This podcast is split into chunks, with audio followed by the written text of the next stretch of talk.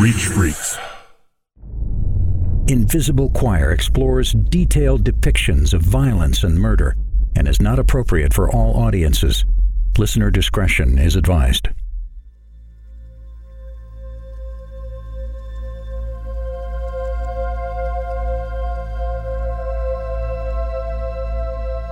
What happens when the people who are entrusted to serve and protect inadvertently destroy and let bias guide their actions down an irrevocably dark path to murder? This time on Invisible Choir. Do you have any ill feelings toward African Americans? I, I do, sir. Okay. I'm an off-duty officer. I thought it was in my apartment, and I shot a guy thinking that he was, thinking it was my apartment. He Saw someone? Yes, I thought it was my apartment. I'm fucked.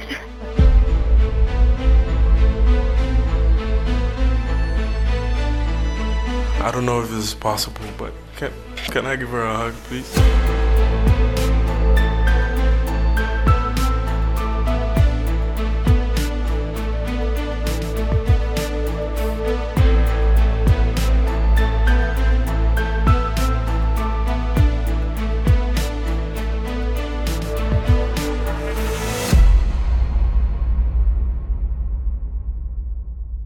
We're going into some rather dark, tragic territory with this episode, and our intent is not to in any way dismiss or devalue the incredible work men and women perform in law enforcement every single day.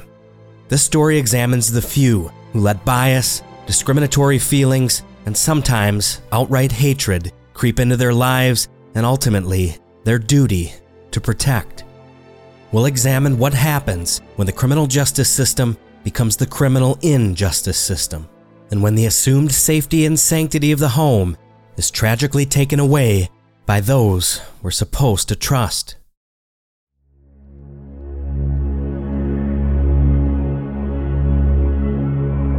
Oppression.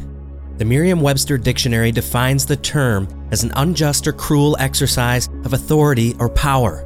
But that word today elicits a deeply divided and often hostile response when brought up. But why? We've all heard the stories of the quote, bootstrap mentality. The general premise being that if we work hard, treat people well, and continue working towards advancing our own futures, we can be anything.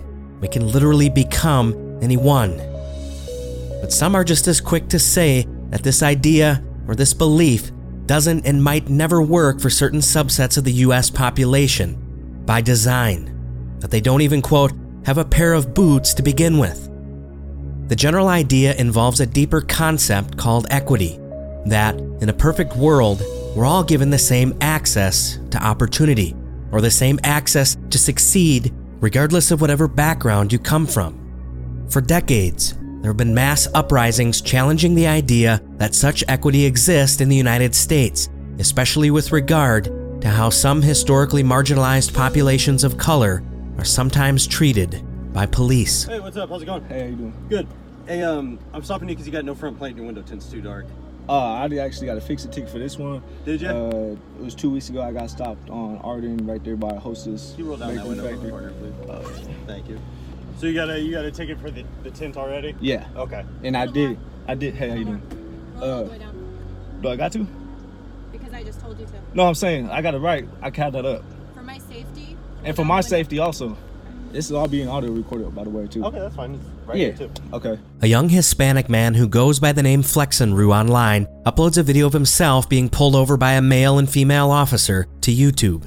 They alert him that his window tint is in violation of safety standards and that he is missing a front license plate, two issues he already received a fix it ticket for when pulled over just two weeks before. Okay, so you got to fix a ticket for the window tint I got a uh, fix ticket for that too, also. and the front plate. And which is not due until uh, I don't know. I got to take that down. Okay. All right. You have your driver's license on your stick? Uh, yeah, it's in my backpack in the back. Okay. Here, I'll just take your name for a second. The man is recording the interaction on his cell phone, which sits safely mounted to the dash. He keeps both hands high on the wheel so the officers can see them. The situation quickly escalates from here when he alerts the female officer that he has a properly licensed firearm in the vehicle. Any weapons in the vehicle? Uh, yeah. It's, it's a registered firearm in my name. Yeah, Smith and Wesson. This is also, you know, got the business under my name too. So Just go ahead and keep your hands on the steering wheel. yeah. Okay, perfect. All right, sir. Hey, Yeah. just because you got a firearm in the car, okay, we're just gonna do this the safe way, okay? So, what I need you to do, can you undo your seatbelt for me? uh, can I call the supervisor here, please? I would like your Well, no, supervisor. you can talk to him afterwards. Sir, I would like your Okay, supervisor we're, here. we're gonna talk to him afterwards. I, Right I you need. to do what well, I can you call him on your radio? Huh? Can you call him on your radio? He's not trying to call Hey, his supervisor on the listen, radio. I'm just, we're, we're Okay, I'm, I'm a citizen too, bro. Okay, It's like, and you and you work for public and safety. You you're doing your Hey. job. What, what's your what's Hey, your cause? hey, of, what's your cause? down. What's your cause of stopping me? Is what I want to know. You didn't even give me a cause. You said I- for your tent. I told you I got That's a ticket. probable cause to pull you over, right? Okay. Just because you. Whoa, Okay. whoa. That's way. Whoa.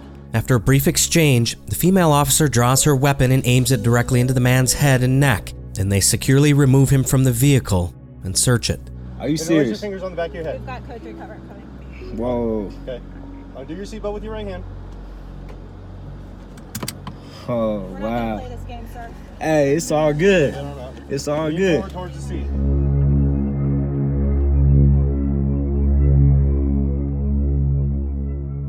It's a situation every single person listening to this podcast right now has likely seen similar video of. A young non-white person being pulled over and things quickly taking a turn for the worse, ultimately leading to an arrest or for some, even worse.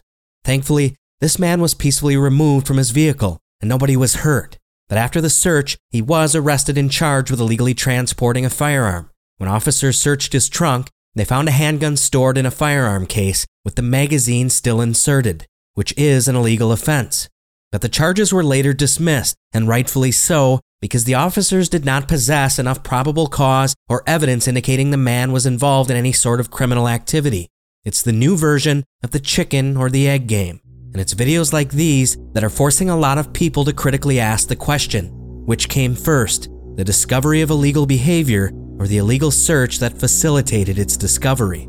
Every citizen in this country has certain unalienable rights, including the Fourth Amendment right to remain free from unreasonable search and seizure, but not everyone can afford an attorney to fight unlawful charges. Now, we included this video for a particular reason to upset you, the listener. A vast majority of the people watching these types of scenarios unfold, regardless of how they end, are very quick to ask questions.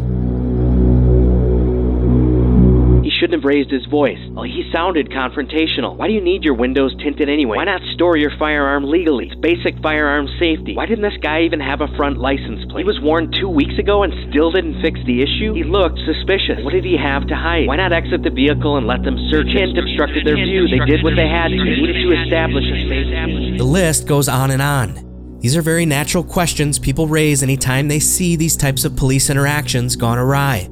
Anytime an individual behind the badge decides to draw their firearm. But regardless of the circumstances or the people involved, one near absolute truth remains.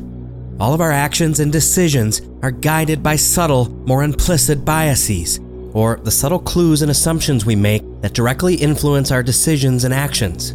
And most of us aren't even aware they exist.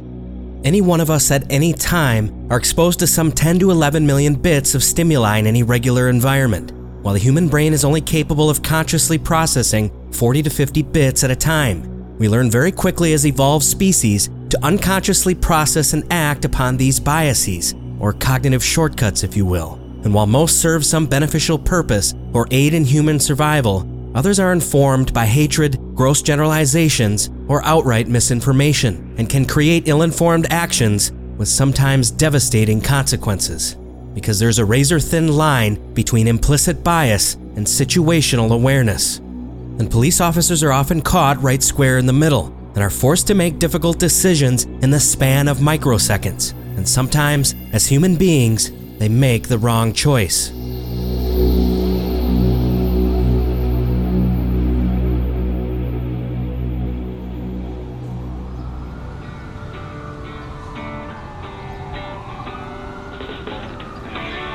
Deep in the heart of Texas is the booming metropolis that is Dallas.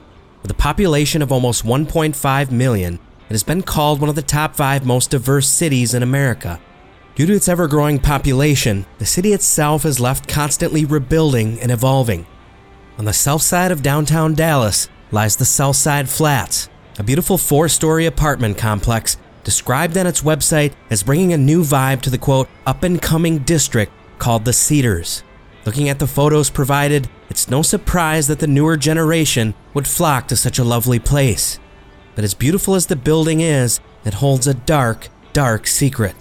On the evening of September 6, 2018, Dallas police officer Amber Geiger clocked out of work for the night and began heading towards her apartment at the Southside Flats. After working a 14 hour shift, including assisting on a robbery sting until close to 10 p.m. that evening, she pulled her vehicle into the parking garage at the upscale complex.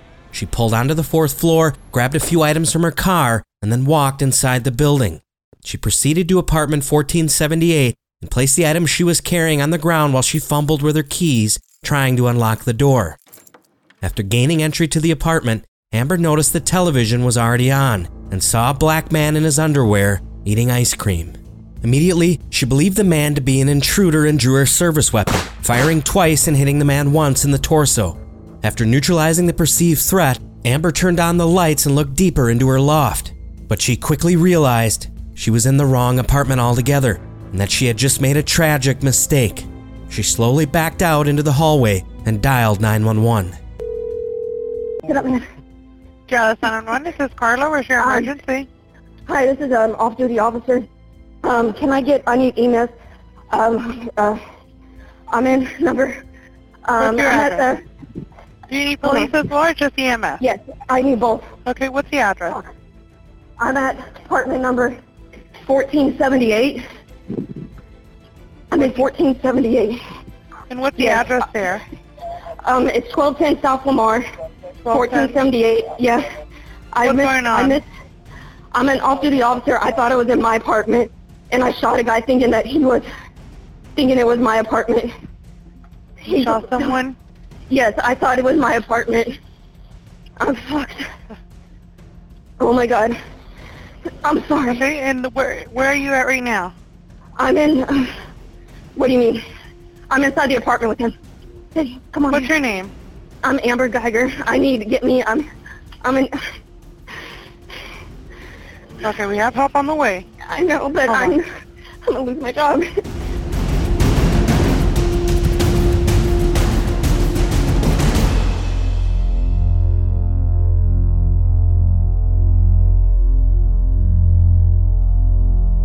Officer Geiger's reaction is partly understandable. Clearly, she's in a heightened state of panic and borderline shock, but it's her comments near the end of the call that first tip police off to the idea that she may not be quite so concerned with the fact that she just mortally wounded someone in their own apartment, but that she mistakenly entered the home of someone else.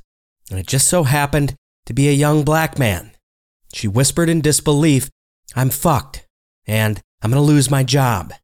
Words that were forever captured on that call and that would later come back to haunt her. But there was another witness just across the hall that evening, one who claimed to have heard the situation unfold in real time. 27 year old Joshua Brown had heard the surprise meeting, as he called it, and the gunfire that immediately followed. Brown had been watching the Atlanta Falcons play the Philadelphia Eagles in the 2018 NFL season opener as the altercation played out across the hall from his apartment. It was a significant event for neighbor Brown, one he was unlikely to forget because as a former college football player, he had personal friends who were playing for both professional teams that evening. After hearing the gunfire, Joshua walked to his door and looked out the peephole and saw Amber already on the phone, likely on the call with dispatch. He watched as she disappeared back into his neighbor's apartment. She was crying, uh, explaining what happened, what she thought happened, saying she came into the wrong apartment, and uh, that was about it. Shortly after the incident occurred, Dallas police officers arrived on scene as well as emergency services personnel who transferred the victim to Baylor University Medical Center in Dallas, where he was later pronounced dead from his injuries. Police identified the victim as 26 year old Botham Shem Jean, a successful accountant who worked at Price Waterhouse Coopers, one of the quote, big four global auditing firms of the world. But who exactly was Botham Jean? He wasn't a thug reaching for a weapon, and he wasn't obstructing justice or fleeing from police. He was a man sitting on his own couch, relaxing after a long day at work, enjoying a bowl of ice cream. He didn't fit the convenient profile of a quote, threat, as so many others have so easily been categorized in the past during an officer involved shooting. Some claimed at best he represented a simple silhouette to Officer Geiger. Others felt she acted on impulse upon seeing a black man in her apartment and assumed in those initial seconds that he must have broken in and that she acted in defense of what she believed was her home at the time.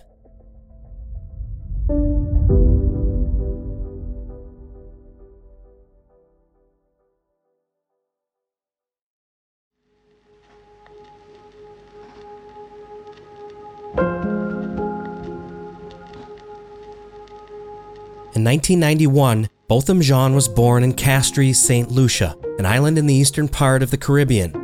As the middle child of the family, Botham found himself drawn to the church, wanting to dedicate his life to Christ.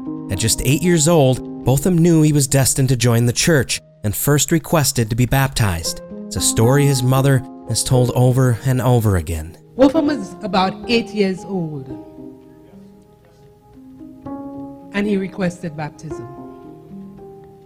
His dad said, No, you're too young. Do you know exactly what you're doing? So he came back at nine and he said, Dad, I want to be baptized. And his dad said, Do you know what you're doing? The third time when Botham came, I think it was a year later, Botham said, Dad, I want to be baptized. I want to be a Christian. He went to my mom, and the same way he did. No one forced him. Botham knew what he wanted. The passion Botham felt for religion carried on with him into his teenage years when he began preaching and eventually took it upon himself to teach his mother's church choir how to sing. According to his mother Allison, Botham saw more potential in the church choir congregation and helped them by teaching the choir how to read sheet music and arrange them all by their vocal ranges. His love for the church and the community within it knew no end. After high school, Botham wanted to attend college, but also wanted to remain committed to his love for Christ. So he found a university that would allow him to do both. And while Allison hoped her son would attend a school in the West Indies not far from home, Botham was set on Harding University, a private Christian school in Arkansas, which he was accepted into in 2011. For Botham's mother, father, and siblings, his university of choice separated the family by a nearly eight hour flight. Throughout the years, while he was attending school, Botham would still make time to visit home in St. Lucia, sometimes bringing friends from school with him to show them where he grew up. He would often volunteer during his visits, giving back to the very community that raised him. During the 2014 school year, Botham ran for student advisory president at Harding University, uploading a clip explaining his stance to his personal YouTube channel. He created a clever slogan for his campaign called The Best of Botham Worlds. He was set on making the world a better place, especially for his peers and fellow students at Harding University. He believed in creating a place where students could engage in meaningful dialogue, a place where everyone's voices could be heard. My whole platform has been to to initiate a forum where students can talk freely and can express their views freely and in a positive way. And I think this whole concept of opening doors of communication between faculty and students, I think that is going to have a significant impact on all students on campus because they can now express what they feel and we can use that to to develop plans and initiatives which are going to affect their lives. Um, but at the end of the day, I really think that is it has as much of an impact as you make it out to be. So there's three other candidates running for SA president. What makes you the most qualified? Yeah, what sets you apart from the others? I think my ability to unify and to motivate and to encourage others plus my ability to to just be a good listener i think that will develop a working relationship within the SA that's just going to allow us to just get on fire um, for the student body and, and to just take initiatives and to set goals. Plus, I also think that I have the ability to manage tasks well and to complete them effectively. And I think that's unparalleled, really. And I believe that it will lend significantly to accomplishing the goals which the SA sets out.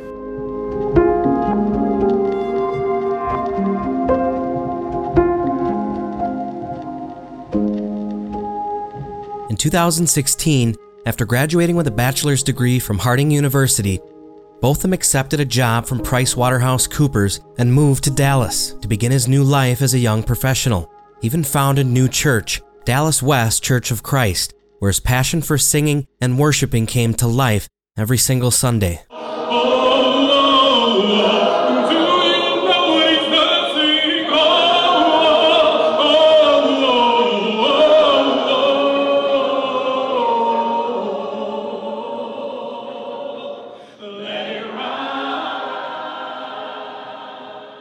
Botham sang at Dallas West Church of Christ every Sunday moving forward until his tragic death. In the moments immediately following the shooting, the officers first on scene captured Officer Geiger's reaction and the gruesome scene that lay before her on their body cams. Footage from Dallas police officer Michael Lee shows both him and his partner running up the stairs and through the hallways until they locate a frantic Amber Geiger calling out to them, directing them inside to a tragic scene.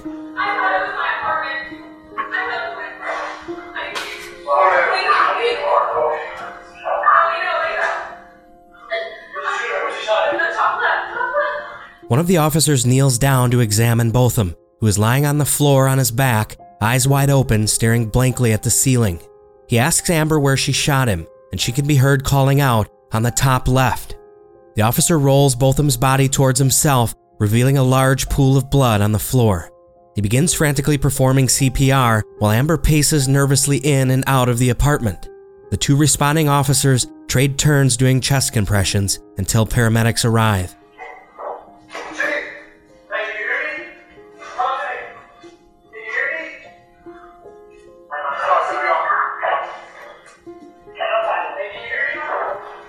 A surveillance video from the apartment complex also shows Amber pacing back and forth, eventually heading downstairs to wait in a squad car until EMS arrives on scene.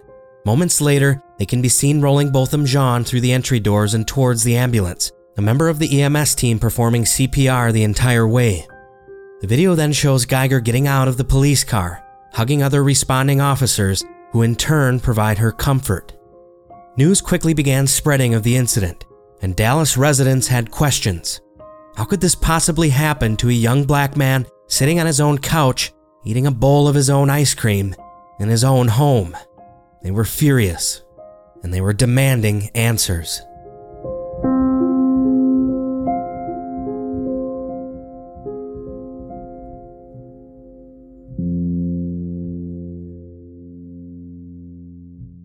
I want to first start by offering my condolences to the Botham Shem Jean family. We want to be, and we will be, as transparent in this investigation as we can be. And that is why we have called this news conference today. On the morning of September 7th, Dallas Police Chief Renee Hall announced the incident was no longer being investigated as an officer involved shooting and that she was going to be seeking a warrant for Amber Geiger's arrest.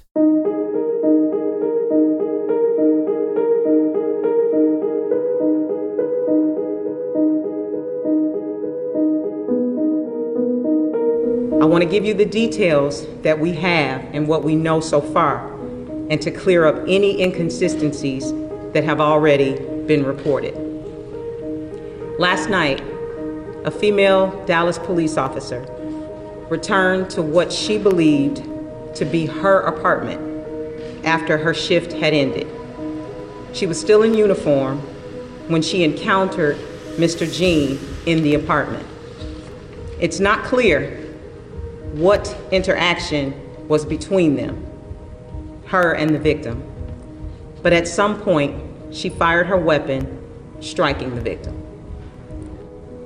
Therefore, we have ceased handling it under our normal officer involved shooting protocol. A blood sample was drawn to test the officer's level for drugs or alcohol. And at my request, we are in the process of obtaining a warrant based on the circumstances that we have right now. Amber was immediately placed on administrative leave, and the Texas Rangers were called in to conduct an independent investigation. According to Texas Ranger David Armstrong, lead investigator on the case, over 297 residents of the Southside Flats were interviewed.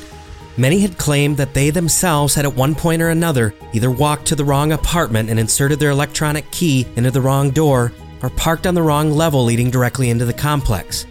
Each floor in the building closely resembles the ones above and below it, so for some, the layout is extremely confusing.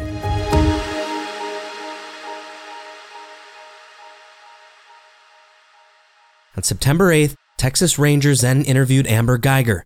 While Chief Hall already stated she would be pursuing an arrest warrant, she notified the media that one wouldn't be signed by a judge until after Amber's interview had taken place. Ultimately, she was charged with manslaughter and was asked to turn herself in, which she agreed to do on Sunday, September 9th. She was able to post her bond and walked free until she was eventually put before a jury. But Dallas County District Attorney Faith Johnson stated that the incident would still go before a grand jury to decide if Amber Geiger would ultimately face additional charges in court. Uh, when we met with the uh, Texas Ranger, we had a full um, the, uh, spirited conversation with the Texas Rangers on yesterday. They were able to come meet with us for almost two hours, gave us a briefing of the case, also updated us on the case. After that conversation, they made it very clear to us that they were going to issue a warrant for manslaughter. Uh, and although we had a spirited debate, we also gave them our uh, opinions and we also gave them our, our, our insight into it. But remember, the Texas Rangers uh, is that organization, that a law enforcement agency that was responsible for the investigation of the case. Although they are investigating, still investigating, now we are doing a thorough investigation. We're continuing our investigation, and the grand jury will be that entity that will make the final decision in terms of the charges, charge or charges that will be uh, that will come out of this case. On the same day that District Attorney Johnson stood in front of the media, the arrest warrant for Amber Geiger was made publicly available and provided additional details from the evening of September 6th when Botham Jean was gunned down in his own apartment. The Texas Rangers interview with Amber Geiger revealed that after getting off work that evening, she accidentally drove up to the fourth floor of the parking structure, each floor of the ramp correlating specifically with the apartment numbering and floors of the apartment complex itself. Amber lived in apartment 1378, directly beneath Botham Jean's. Her claim was that when she arrived at number 1478, she inserted her electronic key and was able to gain entry into the apartment, though it's likely the apartment door was already ajar and Amber simply wasn't paying attention.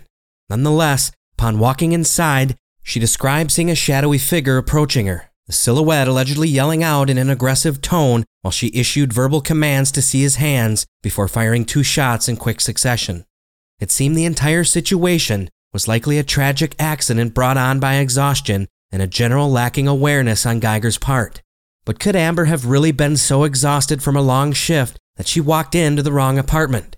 Or was she so preoccupied with other thoughts that she simply wasn't paying attention? Most importantly, does any of that really even matter?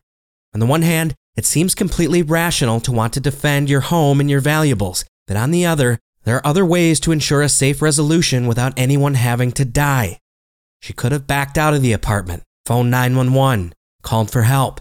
She could have deployed the non lethal taser on her duty belt. All of these other options available at her disposal, and as a police officer, Amber should have known that. Discharging her service weapon at a private residence while off the clock, killing someone because she simply wasn't paying attention, demonstrated extreme negligence, and the authorities proclaimed that she would be held accountable for her actions and receive no special privileges along the way.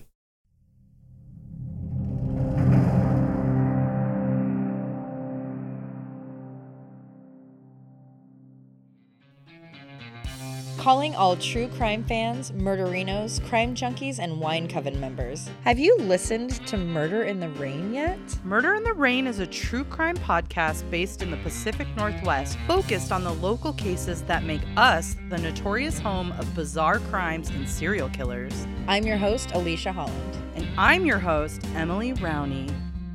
I'm Josh. I forgot. I forgot. I was. In each episode, we will cover a case to bring you all the details of the crime.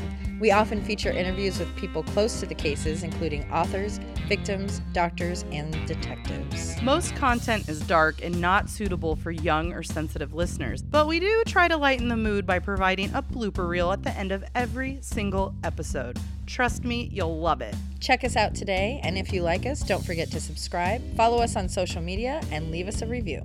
Our website, murderintherain.com, has additional content, podcast feeds, discount codes to some of our sponsors, and an interactive map with locations for each episode.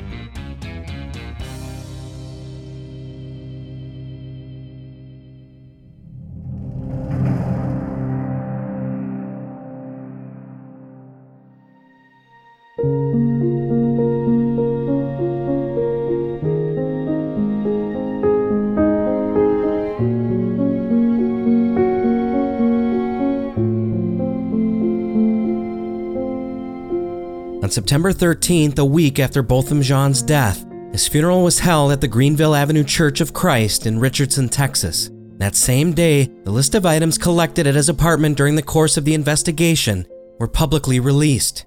Investigators found 10 grams of marijuana and a marijuana grinder inside of his apartment. Many people, including members of the Jean family, believe the police were attempting to smear Botham's name as a way to drop the charges and justify some rationale for his death. Nearly two months later, a grand jury was convened to review the circumstances surrounding the shooting, and on November 30th, 2018, they indicted Amber Guyger on the charge of murder. Again, Amber surrendered herself into custody and quickly posted a $200,000 bond. She had already been terminated from her position with the Dallas police after community leaders called for action and accountability in the case. One year later, on September 23, 2019, a jury had been selected and Amber Guyger's trial began. As the first week was underway, heavy emphasis was put on the first responders from that evening, such as Officer Michael Lee, who was seen running to the scene and performing CPR on the body cam footage, as well as testimony from emergency services personnel. The prosecution repeatedly pressed one simple question Why hadn't Officer Guyger administered emergency aid to Jean after shooting him, as she had been so thoroughly trained to do? As the trial moved into the second week, the prosecution revealed a bombshell that was likely going to shock the public as well as members of the jury. Apparently, Amber Guyger had been having an intimate relationship with her partner, Officer Martin Rivera, and just minutes before she pulled into the parking ramp at the Southside Flats, Guyger had been engaged in a sexually charged text message conversation with Martin, fully contradicting her earlier claims that she was completely exhausted and heading home to bed after a long shift. The content of the messages demonstrated otherwise. In fact, it appeared she had plans that extended well into the evening. It was the beginning of the end of the naive illusion that Botham Jean's death was simply a tragic accident.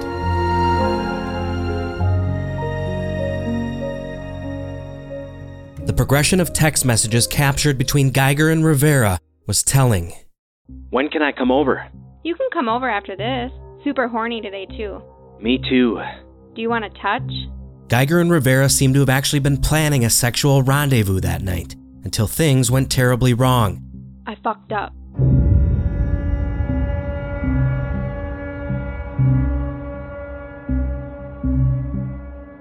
The prosecution claimed that Guyger's last text message to Rivera, that she, quote, fucked up, demonstrated a seeming lack of empathy and compassion for the man she had just fatally shot. Because though she claimed not to have been able to render first aid or CPR to Jean while he lay on his living room floor bleeding to death, she stepped aside to text her lover one last time. With the exposure of the newly revealed text messages, the emphasis shifted to Amber's relationship with her fellow officer Martin Rivera, whose background came under intense scrutiny as he too became a target of the public eye.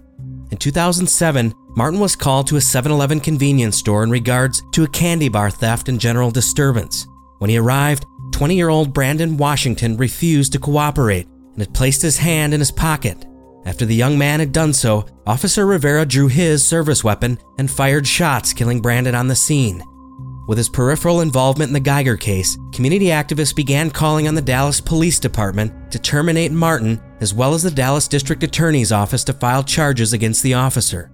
They were alleging that both officers exhibited a documentable history of prejudice against African Americans, which may have explained Guyger's seemingly nonsensical actions immediately following the shooting. The lawyers call him her rock and her mentor. We now know that he's more than that. He's her mentor, her rock, her partner, and her lover. And he covered for her. And he's a little bit more than that. He's a killer. In March of 2007, this same police officer, Martin Rivera, killed Antoinette's son, 20 year old Brandon Washington. Trials like this are extremely important because they lift the blue veil and show us what is happening in the police department. The fact that Martin Rivera has spent 16 years defying policies, mistreating people, lying, escalating to murder, and being rewarded for it is a crime within itself. The case of one officer shooting one unarmed man in his own home suddenly expanded to include a much deeper analysis of her and Officer Rivera's relationship, and the fact that the prosecution also discovered other, more damning text messages between the two that suggested they both exhibited racial bias towards African American people, including their own co workers who were black. During the Martin Luther King Jr. Day parade in 2018, Amber and many of her colleagues had been working the streets. Many of them there were in a group message chat when one officer asked, When does this end, lol? To which Amber replied, When MLK is dead. Oh, wait. Prosecutors also found other text messages from a few months later, in March of 2018, between Guyger and Rivera, when Rivera texted Amber appearing to mock some of their colleagues who were black.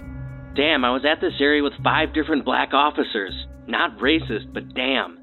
Amber wrote back, Not racist, but just have a different way of working, and it shows.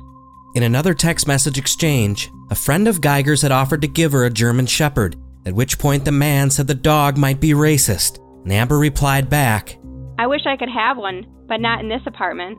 Smaller than my old one. At first glance, it appeared Amber brushed off the quote racist comment. That is, until she replied, It's okay. I'm the same.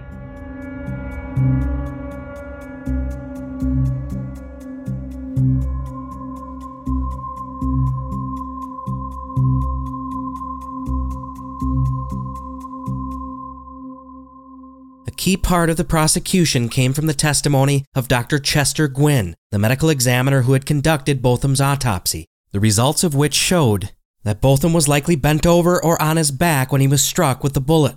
But Amber's defense team claimed the only reason she discharged her weapon was because she had seen a shadowy figure coming towards her.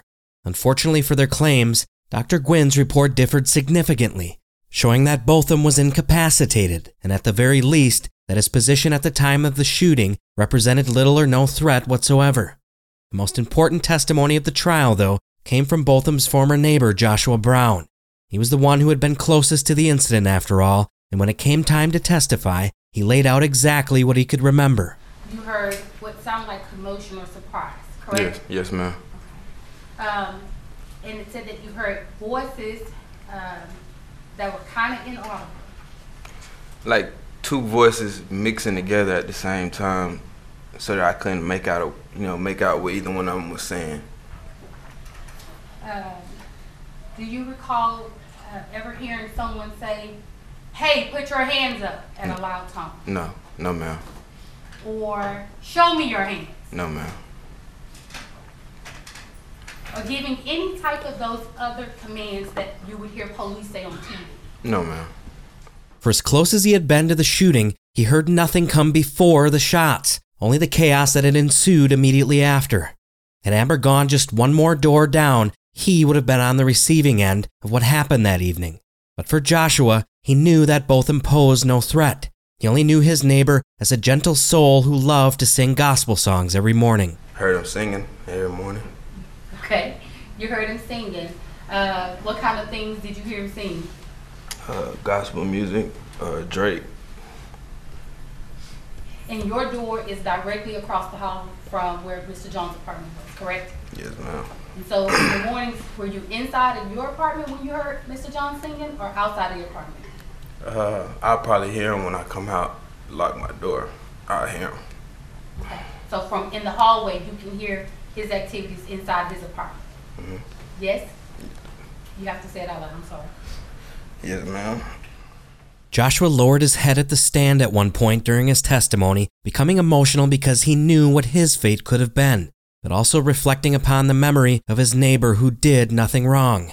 Since the shooting, Brown had moved out of state to California and expressed his concerns to prosecutors about returning to Texas to testify because he had been shot and wounded outside of a Dallas bar before moving away, and he feared the perpetrators would come looking for him once they realized he was back in town. After providing critical testimony demonstrating it was unlikely that Guyger shouted commands to Jean before pulling the trigger that night, it was Amber's turn to explain what happened from her perspective when she mistakenly entered apartment number 1478. When you pulled your weapon at night and you fired, why did you fire?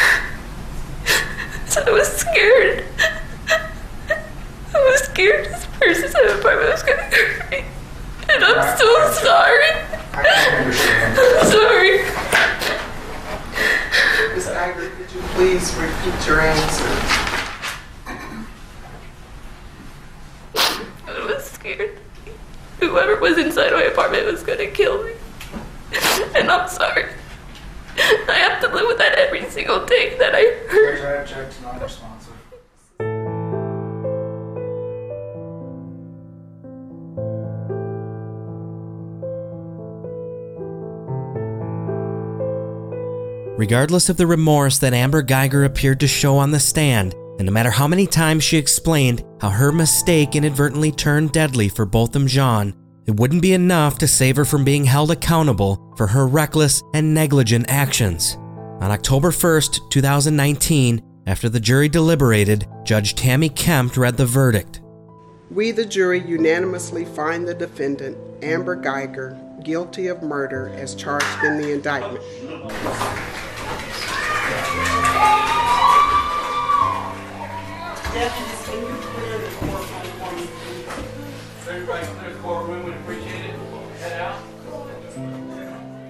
Botham Jean's mother raised her arms high in the air after the announcement, and observers in the chambers and in the hallways outside cheered aloud. The following day, on October 2nd, Amber Guyger was set to hear her final judgment. Mr. Rogers and. Ms. Guyger, would you please stand? The jury having reached a verdict, I will now uh, announce it. We, the jury, find unanim- We, the jury, find unanimously that the defendant did not cause the death of Botham John while under the immediate influence of sudden passion arising from an adequate cause and assess the defendant's punishment at 10 years imprisonment in the Texas Department of Criminal Justice. After Amber was given her sentence, Judge Tammy Kemp allowed Botham's younger brother, Brandt, an opportunity to speak directly to the defendant. I don't want to say twice or for the hundredth time what you've or how much you've taken from us. I think you know that. But I just.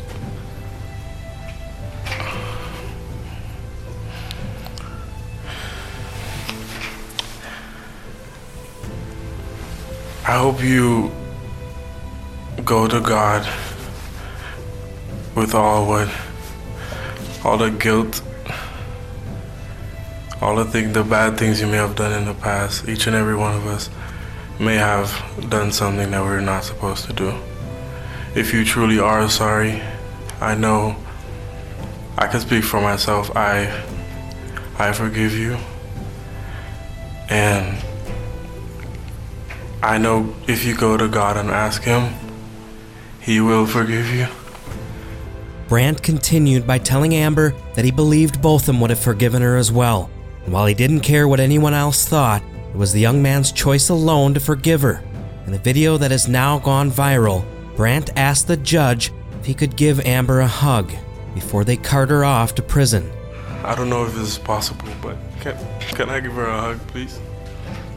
Please? Yes.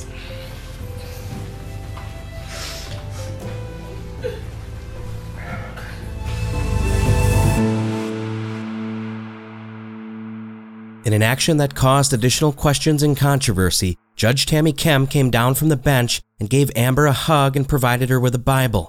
It seemed the entire court was overcome with the spirit of forgiveness in the midst of this great tragedy. She will forever be the murderer of Botham John.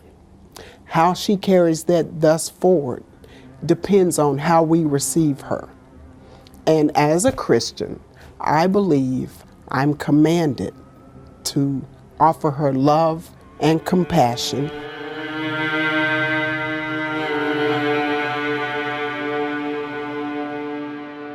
On October 4th, just two days after Amber Guyger's trial had concluded, one of the prosecution's key witnesses was back in the news.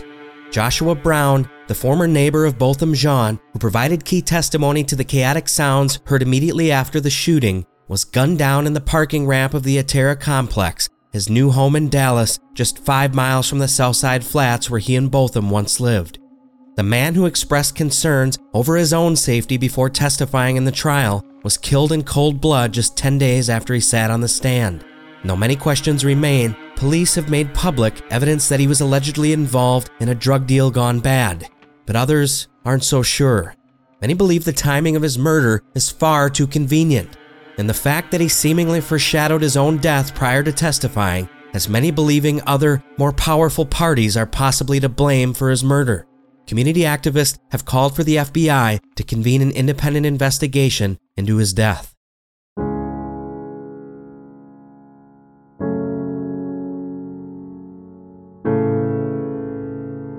The shooting death of Botham Jean was marred by endless questions and controversy, from the very beginning of former Dallas police officer Amber Guyger's mistaken trip to the fourth floor of the Southside Flats to the many signs she missed along the way.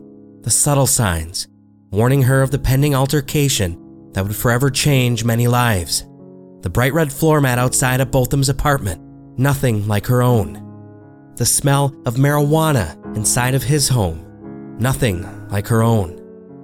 The decoration and layout inside of Botham Jean's loft, again, nothing like her own. Yet there she stood on the edge of darkness, faced with a great decision, a decision she ultimately made that turned out to be horribly wrong. And though we may never know what role prejudice or bias may or may not have played in Botham's death, Amber Guyger took a life. An innocent man died, likely believing that his home was being broken into, that the silhouette who stood at his door meant him great harm. And the Jean family's generous showing of empathy and compassion, and the forgiveness exhibited by the family in the courtroom and on the stand, was nothing like Amber Guyger's own. She stood frozen, concerned in the moments immediately following the shooting only about herself and her job, while an innocent man lay dying on the floor in front of her in apartment 1478.